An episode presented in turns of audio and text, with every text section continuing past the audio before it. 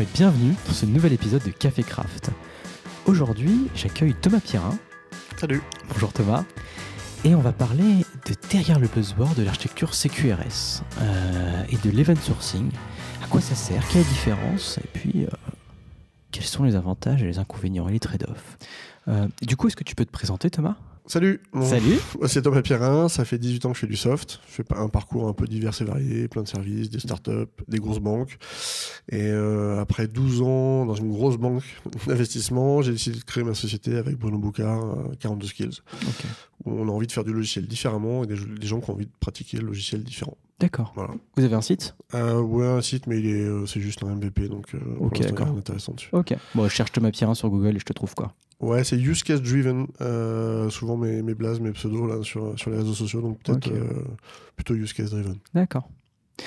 Euh, donc aujourd'hui, on vient pour parler d'architecture CQRS et Event Sourcing. C'est assez barbare comme acronyme. CQRS, ça veut dire quoi? Alors, CQRS, ça veut dire Command Query Responsibility Segregation. Ok. C'est un style d'architecture euh, qui est inspiré d'un autre acronyme barbare qui est CQS, qui lui avait été euh, inventé par Bertrand Meyer il y a quelques années, Command Query Segregation, qui en gros propose de faire deux modèles différents, un modèle de lecture et un modèle d'écriture. Euh, alors, le pourquoi, moi j'aime bien commencer par le pourquoi. Euh, pourquoi on utiliserait deux modèles différents? Essentiellement pour des raisons de scalabilité et de débit. Euh, imagine, tu fais une, une plateforme qui a beaucoup, beaucoup de consultations. Quelques changements, là, la loi de Pareto, là, les 80-20, etc. Donc souvent, tu vas avoir des plateformes où il y a beaucoup plus de consultations que de modifications. Euh, pour ces plateformes-là, Tu veux dire que sur un document qui est lu, il sera beaucoup plus souvent lu que modifié, c'est ça? Oui. Alors ça, mais alors, prends, imagine euh, un billetterie de réservation pour la Coupe du Monde. Le nombre de gens qui vont fetcher, qui vont euh, demander la page, rafraîchir la page juste au moment où on est sur le point d'ouvrir les- les- la billetterie, Mhm. euh, va être vachement plus nombreux que finalement au final les gens qui vont euh, qui vont se décider parce que quand la plupart quand ils vont voir les prix ils vont peut-être se, se réaliser ça dépend des Hmm.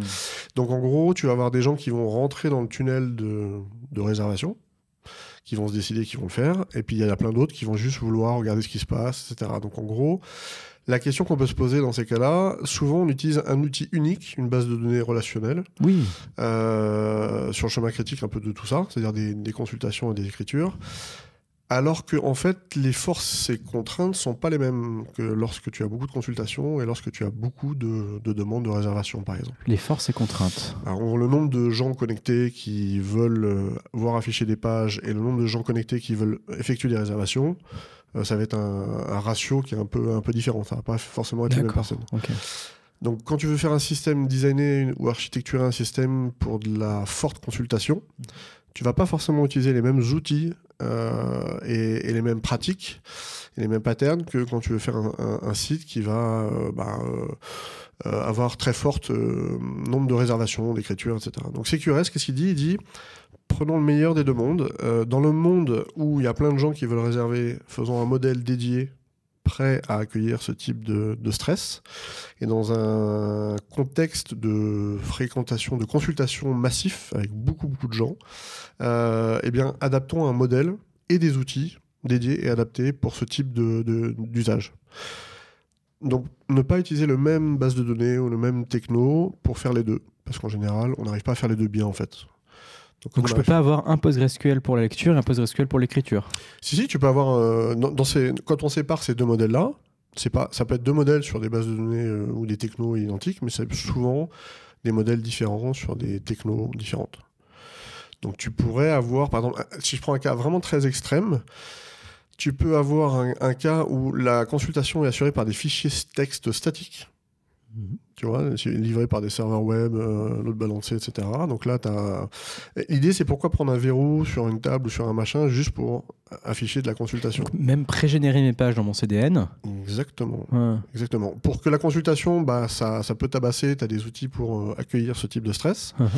et ça fera pas tomber ton architecture ou ta base de données qui, elle, va être transactionnelle et qui va être un peu plus exigeante, on va dire, sur, euh, sur le nombre de gens qui sont connectés, qui peuvent agir en même temps, etc. Et donc là, tu vas, tu vas réduire le scope. Tu vas, en gros, faire stresser ta partie euh, écriture que par des gens qui veulent vraiment prendre des décisions de, bah, de réservation, etc., qui vont nécessiter une écriture, un changement. Et les autres, toutes les, tous les gens qui vont consulter à fond, mais sans forcément euh, faire plus que ça, bah, tu vas juste les, les accueillir avec ce genre de, de contenu statique. Donc le modèle de lecture, là, dans ce cas-là, c'est, ça peut être juste des fichiers statiques. Dans d'autres Mhm. cas, ça peut être des bases de données documentaires, ça peut être euh, d'autres bases de données relationnelles, mais d'autres instances, enfin, ça peut être plein de choses. Euh, setupé différemment, avec des index euh, mis différemment, etc. En gros, tu vas perfectionner les, deux mondes. Le, le monde de la consultation, tu vas le, tu vas le fine-tuner, tu vas le perfectionner pour qu'il fasse très très bien cette, cette chose, c'est-à-dire offrir un maximum de, gens euh, sous gros stress, beaucoup d'informations. Et le modèle d'écriture, tu vas travailler sur, euh, sur des transactions, sur con- la- le travail de la concurrence entre ceux qui, mais que ceux qui veulent vraiment euh, s'engager sur. Mais Thomas, sérieusement, enfin, ma bonne vieille application Ruby on Rails avec son PostgreSQL, il n'y a pas de souci. Je, mets, je le mets sur Heroku, je mets mon, mon CDN et puis ça passe tout seul. J'ai Ouais. jamais eu besoin de tout ça. Non, mais t'as combien de, de hits? T'as combien de visiteurs? T'as combien de stress? T'as combien de bursts, de pics Ah, mais je peux quand même en avoir euh, oh, jusqu'à 100 par seconde. Quoi. Bon, bah, 100 par seconde, c'est gentil. eh. Moi, je te dis, alors les, les systèmes sur lesquels moi j'ai travaillé, c'était 60 000 updates par seconde sur un- juste un composant ou sur euh, des choses comme ça. 60 000 mises à jour. Ouais, par seconde. Publication sur le réseau et tout. Donc c'était des, des périodes un peu de stress, on va dire, mais, euh, mais voilà, on est plus sur des systèmes où vraiment tu as besoin de haut débit, euh, de, de throughput, comme disaient les, les Anglais. Et donc euh, là, c'est plus adapté. Tu vas pas décocher le CQRS euh, pour rien, de mon point de vue. Parce que moi, j'aime bien juste justifier tous nos choix, enfin, que mes choix d'architecture, ils soient drivés par un, par un besoin. Bien sûr. Ça serait quoi le seuil? Du coup, à partir de combien tu vas commencer à considérer? Alors, euh, pour moi, ça dépend vraiment tellement du contexte que ce que j'ai l'habitude de faire, c'est de ne pas optimiser tant que j'ai pas rencontré une difficulté. Donc tu commences full stack, il n'y a pas de souci. Tu mesures. Surtout Ouais. la, la- la base pour moi, c'est tu mesures et après tu optimises. Et pas l'inverse. Le nombre de systèmes que j'ai vu devenir très très compliqué parce qu'on aime bien les optimisations précoces. Euh, mais c'est c'est- bon, c'est un bien, hein, on tombe tous dedans. Donc euh, voilà. Mais moi j'essaie de, de- depuis des années de, de- me rattacher à mesurer. Je sais plus, c'est Martin Thompson qui disait Don't guess, measure. Euh, voilà, ne, ne pars pas sur tes intuitions. N'imagine pas les mesures. N'imagine pas les optimisations que tu peux faire, tu Ouais. mesures d'abord, et si tu as un souci, tu le fais. Parce qu'en fait, les optimisations, c'est sans fin. Moi, j'ai travaillé dans une banque d'assistissement pour de la low latency, donc des, des systèmes qui font 60 000 updates par seconde et qui doivent te répondre sous la milliseconde, entrée-sortie de la banque. Euh, bah là, tu là, es obligé assez rapidement d'optimiser. Euh, mais encore une fois, il faut, faut mesurer avant de. ah, De mon point de vue, il faut mesurer avant d'optimiser. quoi. La première étape du coup d'une architecture CQRS, c'est de ne pas faire architecture CQRS. C'est de mesurer exactement. de Ouais. mesurer, ouais. Bon après si on te dit euh, tu vas gérer la billetterie de la Coupe du Monde euh, et que bon là tu peux dire que bon, Tu ta sais petite Ruby on Rails à mon avis tu enfin tu vas tu vas faire une petite étude et puis tu vas tu vas regarder deux trois trucs avant de. Ah, ok. Moi il m'est arrivé de recommander Mhm. et de mettre en place du CQRS sur une appli legacy qui, qui était à bout de souffle. Ça c'est aussi quelque chose que tu peux arriver à faire dans un second temps. T'as une application legacy qui est à bout de souffle, et bien pour pouvoir lui euh, avoir une durée de vie un peu plus longue et supporter les besoins du, du- du métier qui change, euh, s'il y a du succès, bah, tu, peux, tu peux introduire ça euh, et séparer deux modèles. Voire dans un premier temps séparer deux instances différentes du, de la même techno et du même modèle. Donc tu en as une qui fera que la lecture et une qui fera que l'écriture C'est ça. D'accord. tu vas pouvoir en gros synchroniser au fil de l'eau euh, ce que tu fais dans l'écriture vers, vers le modèle de lecture. Donc c'est, euh, on appelle ça de la consistance à terme. Ah oui, ce qu'on fait avec les, les, les post-culture by et enfin les, les, slaves qui sont uniquement en read only et le master qui est en write. Du coup, tu as une instance qui, qui write et les autres elles lisent. euh, Par exemple, mais Ouais. sinon, euh, tu vas, alors tu vas aussi retrouver des exemples de ce style d'architecture. Moi, je, je, je l'ai pas dit en intro, mais j'adore le domaine driven design, le DDD, et euh, on a ce concept de contexte et de, de contexte borné. Et donc souvent, c'est un modèle qui est intéressant parce que tu vas avoir un modèle d'écriture. euh, et euh, les modèles, tu peux avoir plusieurs modèles de lecture dédiés à plusieurs euh, préoccupations. On veut pas partir là-dedans. Ok, ça marche. Donc en fait, dans ma requête, en pratique, il se passe quoi dans une cas d'une architecture CQRS Comment ça, voyage tout ça? Alors, une application sécurité type, déjà, tu vas avoir un- une sorte d'écran et tu vas devoir consulter des, informations, des choses. Donc, tu vas, tu vas t'adresser au modèle de lecture dans ce cas-là. Donc, ton application, euh, imagine, un- je sais pas, une, une application web classique, euh, front, tu vas faire une, une requête sur des web API de lecture qui vont parler au modèle de lecture, qui vont te retourner des listes de choses que tu vas afficher. Avec ces listes de choses que tu vas afficher, tu auras des identifiants, etc. pour chacune d'entre elles. Si jamais tu veux faire une action, un changement, une modification, euh, changer par exemple. Ah oui, alors ça marche aussi avec des UI, des applications qui sont orientées tâches, qui sont pas orientées data. Donc c'est pas je change de la data, par exemple l'adresse de quelqu'un, mais c'est je donne une intention qui est je déclenche, je, déclare un déménagement pour une personne, pour un de mes clients, ou je déclenche une, une, correction, une correction de son adresse. Il n'a hmm. pas déménagé, donc j'ai pas plein de workflow métiers à déclencher pour lui. C'est juste que jusqu'à maintenant, on pensait qu'il habitait au deuxième étage, et en fait, il habite au troisième. Donc si on a juste une, une, vision orientée data, ça on, le perd, on l'a pas. Alors que ce sont des, des, interfaces graphiques qui ont des intentions, euh, donc c'est task-based comme ils disent. Donc ça c'est un changement. Est-ce que c'est ce que tu appelles les trucs euh, orientés tâches? C'est aussi envoyer un mail, imprimer un job, ce genre de choses? Euh, bah, si ça fait partie de ton domaine, oui, ça peut. Euh, ça peut. Ce que je veux dire, c'est que c'est des trucs qu'on a du mal à modéliser en reste en général. Oui, ouais, tout à fait. Donc, ta UI, tu chopes des informations de ton modèle de lecture. ta liste avec des identifiants. Tu veux changer quelque chose, par exemple, déclencher un déménagement d'un des clients parce que tu es juste quelqu'un qui travaille pour un opérateur et puis euh, tu es derrière le, téléphone. Donc, tu fais ça, tu envoies une commande. La commande, ça va être Monsieur Thomas Pierrin vient de déménager. Voici son adresse. Et donc là, ce que tu vas faire, c'est que tu vas envoyer au modèle d'écriture, donc c'est des web API, ça va être des web API dédiés écriture, qui vont gérer ça, euh, ta commande. Ta commande, c'est une intention de changer quelque chose. Voilà. Donc bah, ta commande, bah, elle va arriver, il y aura un commande handler, un petit, une petite callback qui va recevoir ta commande et qui va faire le boulot. Euh, une fois que tu as fait le boulot, tu vas persister dans le modèle d'écriture, ce changement. Et dans un second temps, euh, alors en même temps que tu as renvoyé au, client à l'application web le fait que tu as acknowledgé, tu as, tu as acquitté sa demande, tu, tu l'as pas oublié, tu ça va être pris en compte.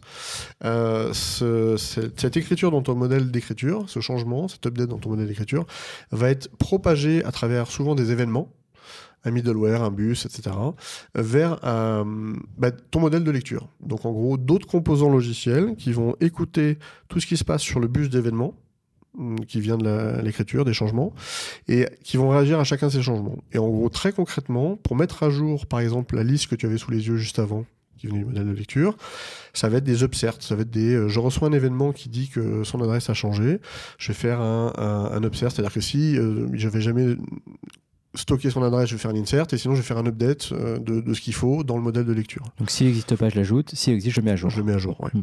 Et, ce, quel que soit le modèle de lecture, que ce soit des fichiers statiques, que ce soit des bases de données relationnelles, des bases de hmm. données orientées documents, enfin tout, tout ce que tu veux, c'est assez libre. Ok. Euh, voilà, c'est en gros, et bien du coup, alors oui, dernier point, il faut aussi de temps en temps notifier l'interface graphique qui a eu les changements, donc tu peux imaginer un push WebSocket, euh, Server Sent Event, enfin n'importe quoi pour notifier le client qu'il y a eu un changement. Ok, donc je récap. Ton IHM, quelle qu'elle soit, a tiré par une API de lecture la liste de tes entités mmh. qui ont des identifiants. Oui. Tu déclenches une action depuis l'IHM qui va sur une autre API d'écriture avec l'identifiant et l'action qu'on applique. Oui. C'est récupéré par le handler qui fait le travail, qui stocke dans son coin et qui publie un événement. Oui. L'événement est récupéré par les gens de la lecture, Exactement. qui mettent à jour leur modèle et leur persistance, et qui éventuellement notifie le client pour euh, il y a un changement quoi. Donc en fait ça, ça, ah. devient le modèle de lecture devient un cache mais un cache ultime, c'est-à-dire que c'est pas un cache, c'est un cache qui est mis à jour au plus tôt. C'est pas un cache avec du time to live, avec du machin. Peut-être que ce que j'ai c'est faux. Euh, peut-être qu'il faut que je me rafraîchisse par rapport à la source. Le, modèle de lecture, c'est un cache qui est, euh, c'est un super cache parce qu'il est capable d'absorber plein de, plein de consultations, mais en même temps, il n'est mis à jour vraiment que quand il y a un changement. Pourquoi c'est un cache? C'est un cache. Alors, tu peux l'imaginer, le, cache, le modèle de lecture, c'est comme un cache par rapport à ton modèle d'écriture. C'est-à-dire que tu peux avoir 400 000 euh, requêtes, enfin, plein, plein de gens qui vont le solliciter à fond. Ça va jamais stresser ton modèle d'écriture. Ça va jamais stresser la partie qui fait la transaction, qui va vérifier des choses qui va prendre du temps pour vérifier et qui va faire en sorte de rien perdre et de tout ça, la partie modèle d'écriture, il va jamais être stressé par le modèle de lecture. En gros, le modèle de lecture va être un porte-parole euh, de, euh, de ce que tu as dans le ventre de ton appli et qui est souvent côté écriture. C'est une reconstitution, quoi. c'est une projection. C'est une projection, exactement. Je vois que là, on parle d'événements qu'on publie, euh, auxquels on subscribe et tout. Mm. Et du coup, l'event sourcing, c'est quoi là-dedans? Alors, l'event sourcing, souvent les gens mélangent. CQRS Event Sourcing. Euh, L'event sourcing, c'est autre chose. C'est une capacité supplémentaire que tu vas, que tu vas faire. C'est un système. Euh, tu vois, dans un système informatique classique, tu vas avoir des bases de données qui vont euh, stocker l'état du monde Euh, donc c'est comme un une, une photo, un instant T. Donc le, le Bah, compte les de- données, quoi. les données, un Ouais. instant T. Leur état. C'est ça. Mais tu vas pas forcément avoir l'historique. Tout ce qu'il y a eu comme changement avant que tu arrives à cet état. euh, voilà. Euh, event sourcing, c'est un système qui te permet non pas de stocker et conserver l'état final, mais tu vas conserver tous les changements d'état depuis le début. Sur une personne, sur un contrat, sur euh, une négociation, sur une réservation, enfin sur ce qui Un est log. important. Et sorte de log, exactement, une log d'événement, enfin un log d'événement, et, et donc euh, pour arriver à, à une chose suivante, c'est comme une machine à remonter dans le temps. Tu vas pouvoir te dire, tiens, euh, si je rejoue tous les événements depuis le début et que je m'arrête au mois dernier, ben, j'aurai exactement l'état de mon objet métier tel qu'il était le mois dernier. Alors ce qu'on appelle prendre une liste d'événements pour réhydrater et obtenir un état, c'est ce qu'on appelle une projection en, en event sourcing. Alors, réhydrater. Alors, réhydrater, ah bah, tu vois, euh, si tu ne stockes que des événements, si tu ne stockes que des deltas, en gros, euh, il y a eu ça, il y a eu ce changement, puis il y a Alors, eu ce changement. dire la différence. La différence entre deux états. Ok. L'état de mon, par exemple, si c'est mon compte, si le système gère mon compte à moi, avec mes adresses, mes changements d'adresse et, et compagnie, euh, bah, tu vas avoir, à chaque fois que je change d'adresse, tu vas avoir un petit événement qui va juste dire Thomas Si Pierrin. c'est un compte bancaire, par exemple. Ça va être des mouvements, par exemple, des mouvements. euh, j'ai reçu mon salaire, j'ai dépensé, etc. Exactement. Alors, Ok. le- tu fais- enfin, c'est vrai que le, le compte bancaire, c'est souvent une analogie qu'on utilise pour expliquer l'event sourcing aux gens qui connaissent pas. Parce que tu, tu comprends bien que sur ton compte bancaire, si tu n'avais que l'état de là à l'instant instantané de ce que tu as sur ton compte, Ton solde. ton solde, euh, si le banquier n'était pas capable de te filer le détail, détail des opérations, hum, en fonction de la confiance que tu as en ton banquier, tu pourrais dire Hum, je vais peut-être tenir un, un- un registre de compte de tout ce que je fais pour être sûr que je me fais pas carotter dans l'histoire. Donc c'est pour ça que dans, souvent, tu as des relevés bancaires avec les crédits et les débits. Et bien en fait, un système event sourcé, c'est un système où tu vas garder une sorte de journalisation comme ça de, de tout ce qui s'est passé. euh, pour être capable de réhydrater à la fin. À la fin, ce que tu fais, c'est tu fais, tu fais la somme de tous tes crédits et tes débits, et puis tu obtiens le, le montant final que tu as sur ton, ton compte bancaire. C'est la différence, quoi, que tu rappliques. Exactement. Hmm. Mais ce, ce- ce résultat final, tu peux le recalculer à chaque fois. Tu vois? Tu vas le recalculer à chaque fois. À chaque fois qu'il y a une nouvelle opération, bah, tu, peux, tu peux le recalculer. Bah, L'event sourcing, c'est ça. C'est euh, la capacité de ne rien perdre, de tout conserver, du coup de pouvoir jouer sur l'axe temps euh, autant que tu veux, euh, mais aussi de te projeter, donc de projeter, de, consommer une liste d'événements pour, quand je dis réhydrater, c'était pour restituer un état, donc ça peut être un, un objet métier, ça peut être quelque chose dans une base de données classique qui, elle, va stocker l'état du monde. Ça, c'est le résultat d'une projection de lecture, souvent, et que tu vas retrouver souvent dans un modèle de lecture CQRS. Donc le lien, euh, si tu veux, le event sourcing, c'est comme une option supplémentaire quand tu fais du CQRS, euh, orienté, euh, je veux savoir et comprendre tout ce qui se passe. Mais alors, c'est vachement pratique. C'est-à-dire que du coup, moi, je fais ma requête dans mon machin d'événements, et puis à tout moment, je peux avoir mon, ma base historique, quoi. Oui, alors c'est un tout petit peu plus compliqué que ça. En gros, dans un event store, qui est ton modèle d'écriture quand tu fais de l'event sourcing, dans ton event store, tu vas souvent avoir juste des streams d'événements, donc des, des flux d'événements. Tu vas avoir, par exemple, autant de flux d'événements que tu as d'objets métiers qui t'intéressent. Par exemple, si c'est des, des comptes bancaires que tu veux gérer, tu vas avoir un stream par compte bancaire, par exemple. Donc, euh, Quand tu dis un stream, tu veux dire une. une liste chaînée d'événements. En gros, euh, une liste d'événements. Donc, par exemple, imaginons. Dans quoi est-ce que tu recommanderais de, pour commencer de stocker tes événements? Dans ta base de données? Alors, euh, moi je recommanderais plutôt d'utiliser un event store, c'est-à-dire une- une- un, un système qui est fait pour ça, une base de données orientée événements. Donc il y a Event Store qui a été fait par Greg Young, euh, que j'ai oublié de dire effectivement. Greg Young, c'est celui qui a proposé l'acronyme CQRS. D'accord. Moi j'ai fait du CQRS dès 2005 dans la banque d'investissement où j'étais, mais sans savoir que c'était du CQRS, parce que ça a été rajouté, je sais plus, en 2008 ou peut-être un peu plus.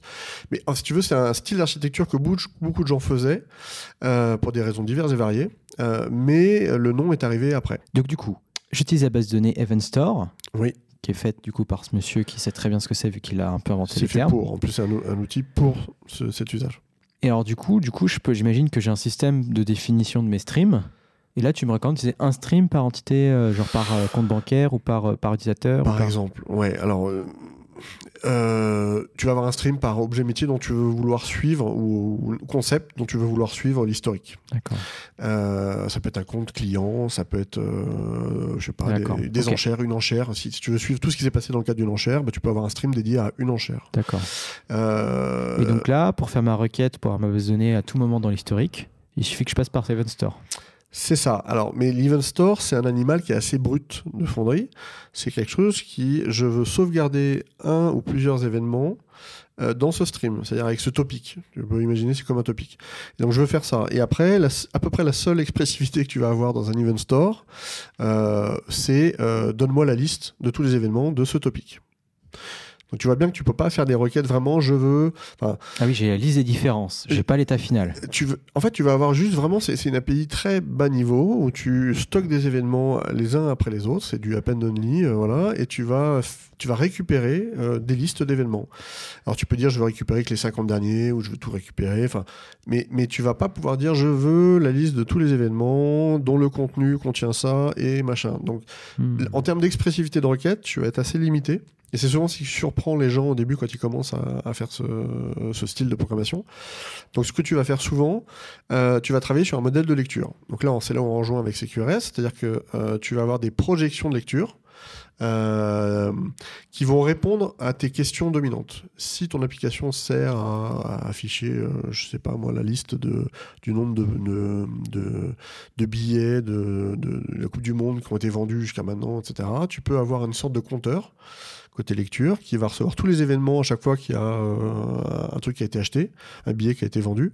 Euh, et tu vas avoir ce petit projecteur qui va euh, recevoir ce type d'événement et mettre à jour soit une base de données, enfin voilà, la un base peu, de données de lecture. Un peu comme une vue dans PostgreSQL, sauf qu'elle serait branchée sur ça, quoi. C'est ça, sur les événements, ah. effectivement. Et, en fait, souvent, ce qui se passe, c'est que quand tu sauvegardes des événements dans l'Event Store, tu vas avoir une, capacité de te, faire notifier c'est-à-dire que tous les observateurs, tous les, tous les bouts de soft que tu vas faire, donc tous tes, projecteurs, comme on appelle, euh, qui sont intéressés par ces types d'événements-là, ben, vont recevoir euh, via un bus. Hmm. Alors, il y a tout un tas de systèmes. Tu, peux t'abonner avec des, ce qu'on appelle des catch-up, des, modes de récupération. C'est-à-dire que si tu as un projecteur qui. 24 minutes, on n'a pas le temps pour les détails. ça marche. Euh, du coup, ce que je comprends là, c'est que entre le moment où tu écris et le moment où tu lis, c'est complètement asynchrone, ça pose pas plein de problèmes, ça? Alors, ça peut être synchrone, mais souvent on fait de l'asynchrone. Bien, bien souvent, pour vraiment bénéficier de la richesse de ce modèle-là, on fait, on fait de manière asynchrone. Euh, ça peut poser quelques problèmes. Alors, c'est ce qu'on appelle la, la, consistency, la consistance à terme. Attention aux faux amis, parce que souvent on traduit éventuelle consistency par consistance éventuelle. C'est pas du tout le cas. Euh, éventuelle consistency, ça veut dire consistant à terme, ça veut dire que c'est sûr que ça va arriver. Le changement va arriver, on sait juste pas quand. Ça peut prendre un peu de temps. C'est hmm. ça que ça veut dire. Ça veut... Donc tous les changements vont arriver, vont arriver à terme, euh, là où ils doivent arriver, mais euh, voilà. Donc, euh, Et quand on dit un peu de temps, c'est à l'échelle des processeurs ou à l'échelle des hommes? Alors ça dépend de ta plateforme, ça dépend de comment tu as codé, ça dépend de, des contraintes que tu te mets sur le truc. C'est vraiment pas. vraiment, là, ça, ça, dépend de ton contexte, vraiment. ça, peut, ça peut être quelques millisecondes, comme ça peut être quelques secondes. Ça va dépendre en fait entre bah, tout ce que tu mets comme soft et comme infra, entre ton modèle d'écriture et ton modèle de lecture. Hmm. Si ça fait le tour du monde, ça sera plus lent que si c'est côte à côte. Voilà. Donc il n'y a pas de règle si tu veux, mais euh, ce qu'il faut que tu comprennes, c'est que par exemple, du point de vue client de ton application, quand elle va envoyer une commande, la seule chose que l'API d'écriture va pouvoir lui dire, c'est j'ai bien reçu ta demande de changement. T'inquiète, elle va pas être, euh, elle va pas être perdue. Par contre, euh, c'est tout ce que je vais pouvoir te dire jusqu'à maintenant parce que je sais même pas, euh, enfin combien de temps ça va prendre pour, pour processer, pour, pour traiter ta demande. Donc la GUI cliente, elle va recevoir ça. Souvent, tu fais des petits subterfuges, c'est-à-dire que tu affiches à l'utilisateur comme quoi c'est en, train de changer, donc il y a une couleur un, peu différente, un spinner, tout ce que tu veux pour faire patienter la personne, pour lui, pour lui montrer que c'est en cours et c'est en train de se processer. Et une fois que ça sera arrivé sur les modèles d'écriture, de lecture pardon, et que ça va être notifié, euh, c'est à ce moment-là où tu peux enlever euh, ton code couleur un peu temporaire, etc., pour montrer qu'effectivement la, recherche, le juge de paix, si tu veux, c'est le modèle de lecture. C'est une fois que tu as fait ta modif par l'écriture, euh, c'est quand la GUI ou le client reçoit le résultat et du push du modèle de, lecture que tu sais que c'est ton juge de paix. Quoi. La modif, elle a vraiment été prise en compte. Mais alors, du coup, le moment où tu hack, c'est le moment où tu as écrit dans ta base de données et où du coup, enfin dans ton store quelconque, et tu as validé bien toutes les conséquences. C'est-à-dire qu'en fait, le moment où tu hack, tu sais que la donnée est valide et qu'il n'y a pas d'erreur. Alors c'est ça. Souvent un commandant de l'heure, euh, il, vérifie juste que la donnée est valide, qu'elle est justifiée, c'est-à-dire que euh, j'ai le droit de t'envoyer cette demande, par exemple, parce que tu pourrais. Oui, il faudrait essayer autoriser, de- voilà. Donc autoriser et juste vérifier qu'elle est euh, bien bien formatée et qu'on va pas la perdre.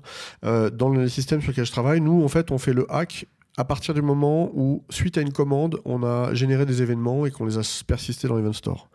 Donc on a le commandant de l'heure qui reçoit la commande, euh, qui vérifie si euh, tout, tout va bien. C'est transmis une sorte, quelque chose qu'on appelle un agrégat, qui est un objet métier, on va dire, hein, dédié à l'écriture, qui lui va faire le boulot. Et à la fin de ce boulot, si tout s'est bien passé, cet agrégat va lever des événements qui vont être persistés dans l'event store. Donc moi, d'un point de vue de mon IHM, Mm. mettons que je, mettons que j'arrive à trifatuer dans la commande et que je fasse une requête de billets pour un match qui n'existe pas.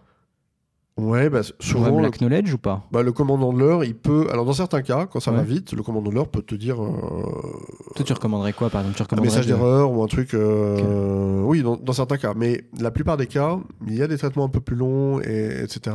Pour qu'en fait, euh, ben, du, du coup, tu vas juste acquitter le fait que tu as reçu son message, que tu vas pas le perdre. euh, et puis tu vas le, le processer. Moi, dans le système que je t'ai décrit, sur lequel je travaille, euh, on, on donne le hack quand on a fait pas mal de boulot, c'est-à-dire quand on a déjà traité le, le, le message Ouais, il y a un côté compromis. écriture. Mais ça, ça dépend vraiment de, de ton contexte, de tes contraintes, et euh, donc il n'y a pas de règle. C'est un compromis à connaître en fonction de l'interface qu'on veut. euh, Exactement. La probabilité que quelqu'un qui trifouille ou de le cas d'erreur possible et Des technos, de la, la latence que tu veux, comment tu veux notifier l'utilisateur que voilà. un, un cas évident, ça pourrait être je suis le dernier à prendre ma place. Est-ce qu'il y a une concurrence entre plusieurs gens qui essaient d'acheter la dernière place Alors, Ça, t'auras envie de le afficher tout de suite, par exemple. ou, ou pas. Parce qu'en fait, euh, ce qui est intéressant avec ce type de modèle, euh, c'est que quand tu as de la concurrence, alors comment gérer la concurrence Déjà, ça, c'est Ben une oui. question intéressante. Euh, comment gérer la concurrence dans ce type de système? Tu vas avoir deux commandes qui vont partir de deux utilisateurs simultanés, qui vont être reçues par l'API d'écriture par les commandants de l'heure. Si c'est su- au- au- autour du même sujet, c'est deux commandes sur le même sujet et qu'il y a concurrence, il y a vraiment que c'est concurrent. En fait, ce que tu vas faire, c'est que dans les événements, tu, euh, tu vas récupérer un identifiant en fait. Euh, quand tu récupères dans, dans le modèle de lecture euh, quelque chose, une vue, pour faire une action, tu as toujours le, numéro de version qui est la dernière version sur ton objet métier. Donc cette dernière version, tu vas l'envoyer, tu vas l'embarquer dans la commande. Ta demande de changement, elle arrive toujours avec un numéro de version de l'objet que tu as vu sur lequel tu veux agir. Et une fois que ta commande va être processée, actée, dans les événements que tu vas générer dans ton code, tu vas avoir cet euh, numéro de version qui est j'ai voulu agir sur cet objet métier dont la version que j'avais sous les yeux est la version 27. Je fais save. Et là, c'est l'event store qui va te garantir que euh, si dans son, dans son stream, le dernier événement, c'est bien le numéro 27, il va accepter tes, tes événements, il va accepter de les sauvegarder. Donc là, on serait dans le stream de la liste des places disponibles pour un match. C'est ça, par exemple. Et je suis en train de prendre la dernière place. On est deux en même temps à prendre la dernière place. Ouais, Tous, tous les deux à prendre la numéro 27, parce qu'il y a 27 places dans ce match-là, il est tout petit, c'est très intime. Et il y a le premier, ça passe, et le deuxième, ça passe pas, parce qu'il y a déjà un une version 27 dans son store. Ça, ça, c'est- une option possible, effectivement. C'est une option possible parce qu'en fait, les deux avaient 27. Bon, imaginons qu'il n'y ait que 27 places dans ce stade. Euh, les deux auront sous les yeux le numéro 27. Les deux vont envoyer une commande qui va dire Moi, je veux agir sur un truc dont la dernière version c'était 27. C'est seulement le premier qui va arriver, qui a essayé de sauvegarder les événements qui sont le résultat de sa logique métier. Euh, c'est le premier qui va dire bah tiens, euh, j'avais le 27, ok, je t'accepte. Du coup, euh, s'il y a qu'un seul événement qui sauvegarde, on arrive au numéro 28. Et au moment où dans un autre thread, la, la commande du, du deuxième, de la deuxième personne arrive en disant moi je suis 27, je veux C'est trop modifier. tard. C'est trop tard, mon gars. Euh, tu voilà la commande. Alors ça c'est une version. Tu peux avoir d'autres trade-off où c'est là où c'est plus orienté DDD où tu vas dire je veux accepter toutes les demandes et observer a posteriori euh, s'il y a une demande qui quelqu'un qui paye beaucoup plus cher que- qu'un autre. euh, je vais pas donner la priorité à ce- au premier qui est arrivé, mais je vais peut-être euh, prioriser le second et envoyer un message au premier en disant on est vraiment désolé, il y a eu un problème technique. Euh, on a pas, on t'a dit que tu avais ta Les place, mais en de fait non. Machin. Alors ça c'est Jérémy Chassin qui parle de, de ça très bien sur des systèmes d'hôtellerie, de réservation d'hôtel. Euh, si tu veux réserver la dernière euh, chambre et que tu vas rester 5 jours au lieu de rester deux nuits, euh, ça peut être plus intéressant de- d'arbitrer, de, prioriser celui qui, ou celle qui a essayé de prendre 5 jours. Même s'il a. Mais ça, c'est des optimisations vachement compliquées. Nous, on est encore débutants. On va voir ça pour la prochaine fois. Mais c'est du métier surtout. Sur quoi tu as envie de conclure? Peut-être te dire que euh, j'avais mis ça dans. J'avais fait un talk sur euh, Microsoft il y a quelques années pour parler de CQRS et j'avais dit que c'est comme les antibiotiques, c'est pas automatique. Euh, et donc, effectivement, c'est pas une architecture euh, universelle. Déjà, c'est pas un marteau en or, euh, bah, comme tout le reste, mais c'est un style qui est suffisamment séduisant pour qu'on soit tenté, malgré tous les avertissements euh, de pas utiliser de marteau en or et de silver bullet, de, de le faire. Donc en gros, j'ai envie de dire, même si tu trouves ça super séduisant, il y a quand même un coup, il y a une complexité accidentelle, il y a un peu de plomberie. Pour que, donc c'est des super pouvoirs, tu peux faire des trucs vraiment très très compliqués, Euh, mais euh, tu as une contrepartie, tu as un peu de, de tuyauterie, un Hmm. peu de code de tuyauterie.